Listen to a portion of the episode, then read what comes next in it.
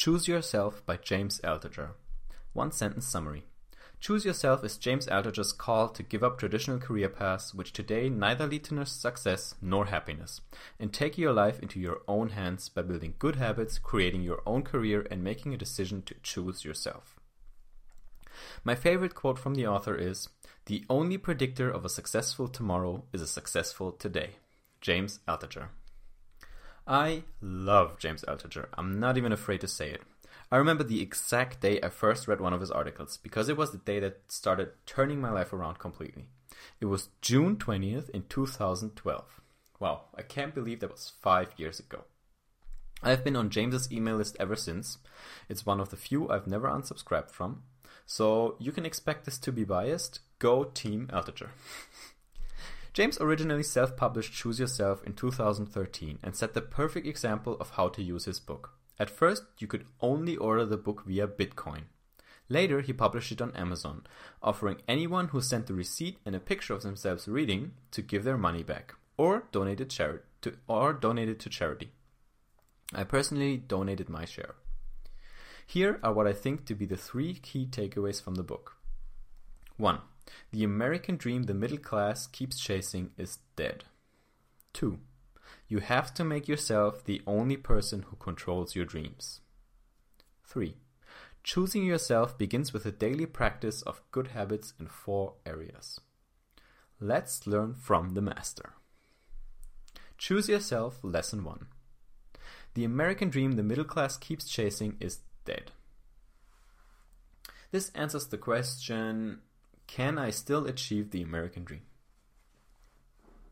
Remember how a few days ago you learned on this blog that women taking up careers after World War II led to the rise of processed food? It's the same reason that led to the creation of the American dream. The house with the white picket fence, 2 kids, 2 nice cars in the garage, and a big vacation every year. Both parents working meant more income, which made this lavish lifestyle affordable. Which is when the idea that a perfect life is mostly based on consumption became the ideal standard that we started chasing.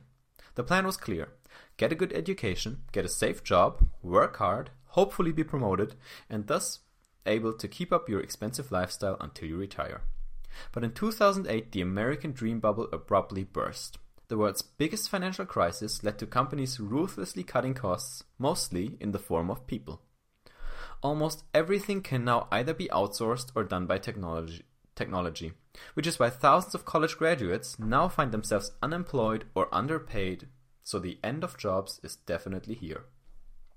But what should you do if your fancy college degree now only gets you a job at McDonald's? Is it all bad? No. Here's what to do. Choose Yourself Lesson 2. You have to make yourself the only person who controls your dreams. This answers the question, so now that the American dream is dead, what do we do? I can't believe I couldn't remember where I read this. After all, I wrote a whole article about this sentence. I'm texting myself this very sentence every morning, for Pete's sake. But now I do. It was in James Altucher's book. You have to make yourself the only person who controls your dreams. This one sentence contains everything you need to know about choosing yourself. If financial freedom is your dream, then you have to control your income, which means creating products, freelancing, making passive income from affiliate marketing, selling books, courses, teaching seminars, do any one or even better, all of these. Want to make your own hours? Then you have to control your time, which leads to the same conclusion. Why aren't you the only one who controls your dreams already? Because you're afraid. That's okay. We all are. We are afraid of what our family will think if we leave our stable job. We're afraid of what friends might say. We're afraid of our customers rejecting us. And avoiding rejection is a powerful motivator, but it makes us miserable. As long as you choose to live with that fear instead of acting in spite of it, you are giving others the power to make your choices for you. Remember this and carry it with you as you make your first steps. You have to make yourself the only person who controls your dreams. Choose Yourself Lesson 3. You can choose yourself by beginning a daily practice of good habits in 4 areas. This answers the question, what does choosing yourself look like? Now you know why you have to choose yourself and what that looks like. But where do you even begin? James suggests a very simple daily practice, focusing on taking care of yourself in 4 areas. 1. Mental health. 2. Physical health. 3 emotional health, and 4 spiritual health. He's striving to improve himself by just 1% in all of these areas every single day, which for him means that he's sleeping well, eating well, exercising a bit, a long walk is just fine, and writing down 10 ideas a day, no matter if they're good or bad. It also means to only be around people you love and cut toxic people out of your life, and practicing gratitude so you can live in the moment each day and not time travel to the past or future in your head. I personally have been on the gratitude train for over 1,000 days, so trust me, this works. The strength to choose yourself comes from within, and James's daily practice is what gives you that strength. James even created a website for you to track those habits. It's called the dailypractice.me or tdp.me. And there's a reason that I'm among the top practicers. What you can also use is an app, something like coach.me, for example. My personal takeaways from Choose Yourself for 2017. As you got from this audio summary, James Altucher is one of my favorite writers. And I've also read all of his follow-up books, not the latest one, which is called Reinvent Yourself, I believe. Not that one that just came out, but The Choose Yourself Guide to Wealth, The Rich Employee. I've read all of these. And I have to say, I really think he is onto something here.